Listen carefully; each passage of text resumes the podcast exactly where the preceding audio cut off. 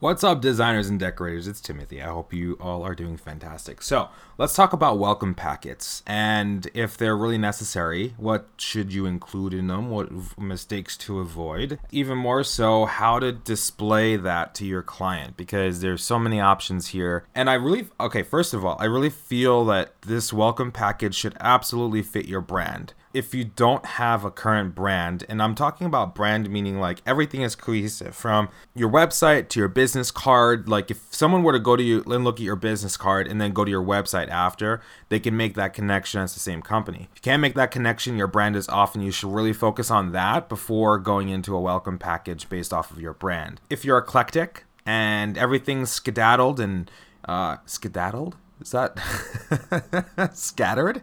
Sk- whatever. Fucking skedaddled, I'll use. My New York came out just there.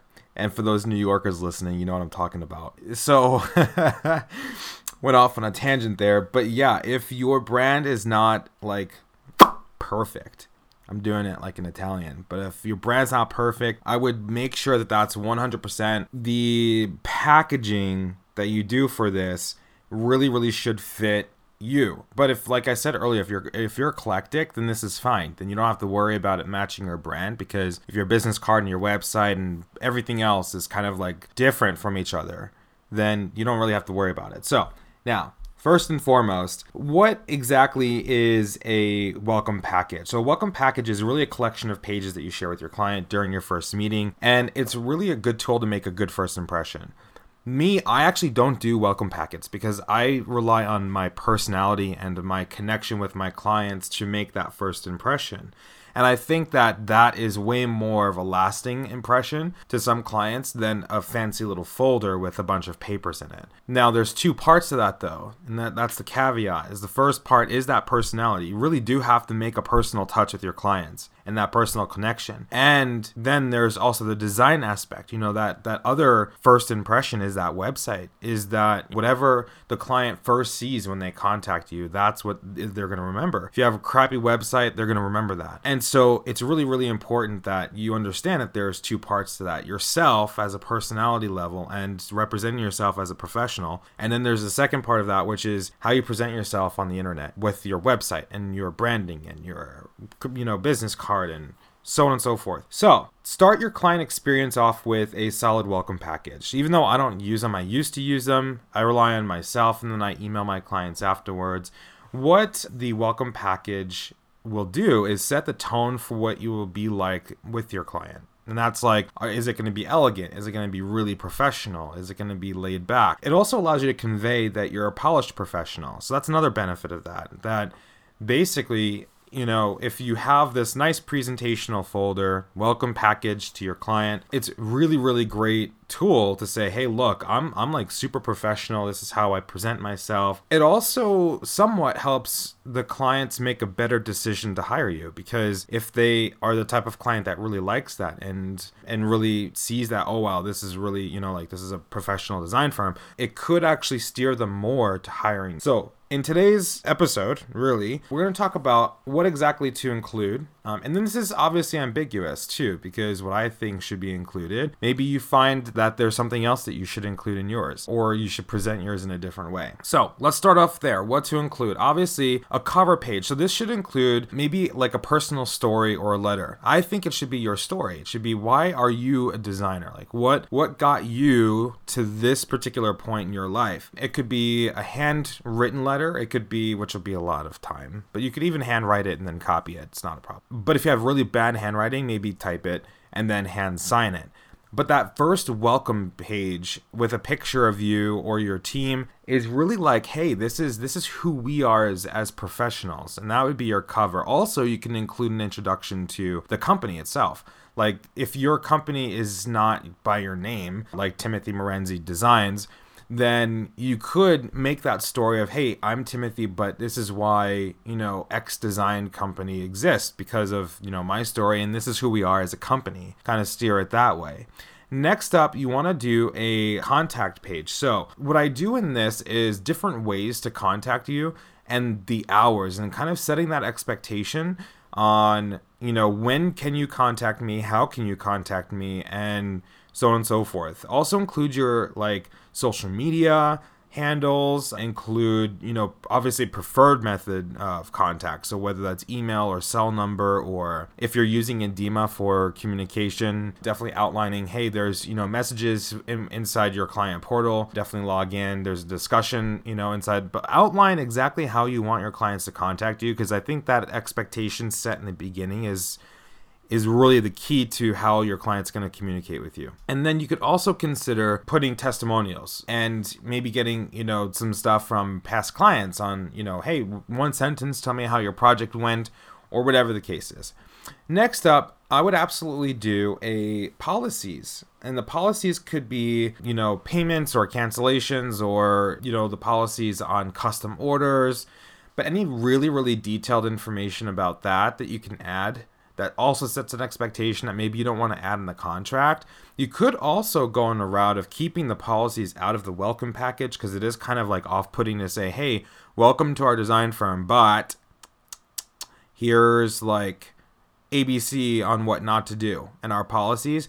So use this as your at, at, your own discretion because I I'm a big fan of setting that expectation in the very beginning, but I also want to make sure that I'm not going to steer my clients away. And that stuff should actually be in your contract, but for whatever reason if you want to thin your contract out, you can add just the basic policies of like, you know, payment policies, communication policies, and anything else like custom order terms and conditions. Next up, design process. So um, definitely write out the design process for that client's particular type of project. Now, this could be different from kitchen renovation to bathroom renovation, it could be different for whole house renovation, but type up your whole design process and that could even go right behind the welcome note, like right behind that cover page to say, Welcome to our design firm or welcome to me.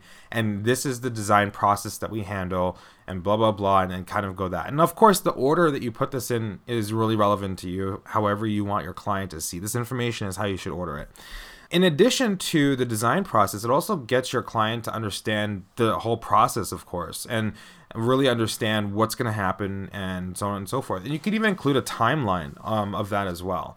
But the timeline could also be a separate page in itself. Like it, you're, you know, by the time you get hired by this client, you're going to know the scope of work, so you should have a, a little bit of an idea on exactly, you know, what dates are going to what um, happen when. And so that would be even an estimate. And you could even note that that this is an estimate, you know, of the time frame. It could change, um, it could stay the same, but always communication. And your clients shouldn't have a problem with you estimating those dates. And then lastly, I would include something about what you expect as a designer. So like, what expectations do you have set for your client? Now, there's an episode about an ebook I know it was episode number two, I believe, but back then when I did the episode a couple years ago, maybe two years ago, I don't remember. I did say it was free, and then I did a revamp of it. The ebook, if you have an opportunity to grab it, it's twenty bucks. The ebook is really phenomenal because it talks about what to know when hiring a designer. On the client side, it talks about those expectations. It talks about the difference between a designer and decorator. It talks about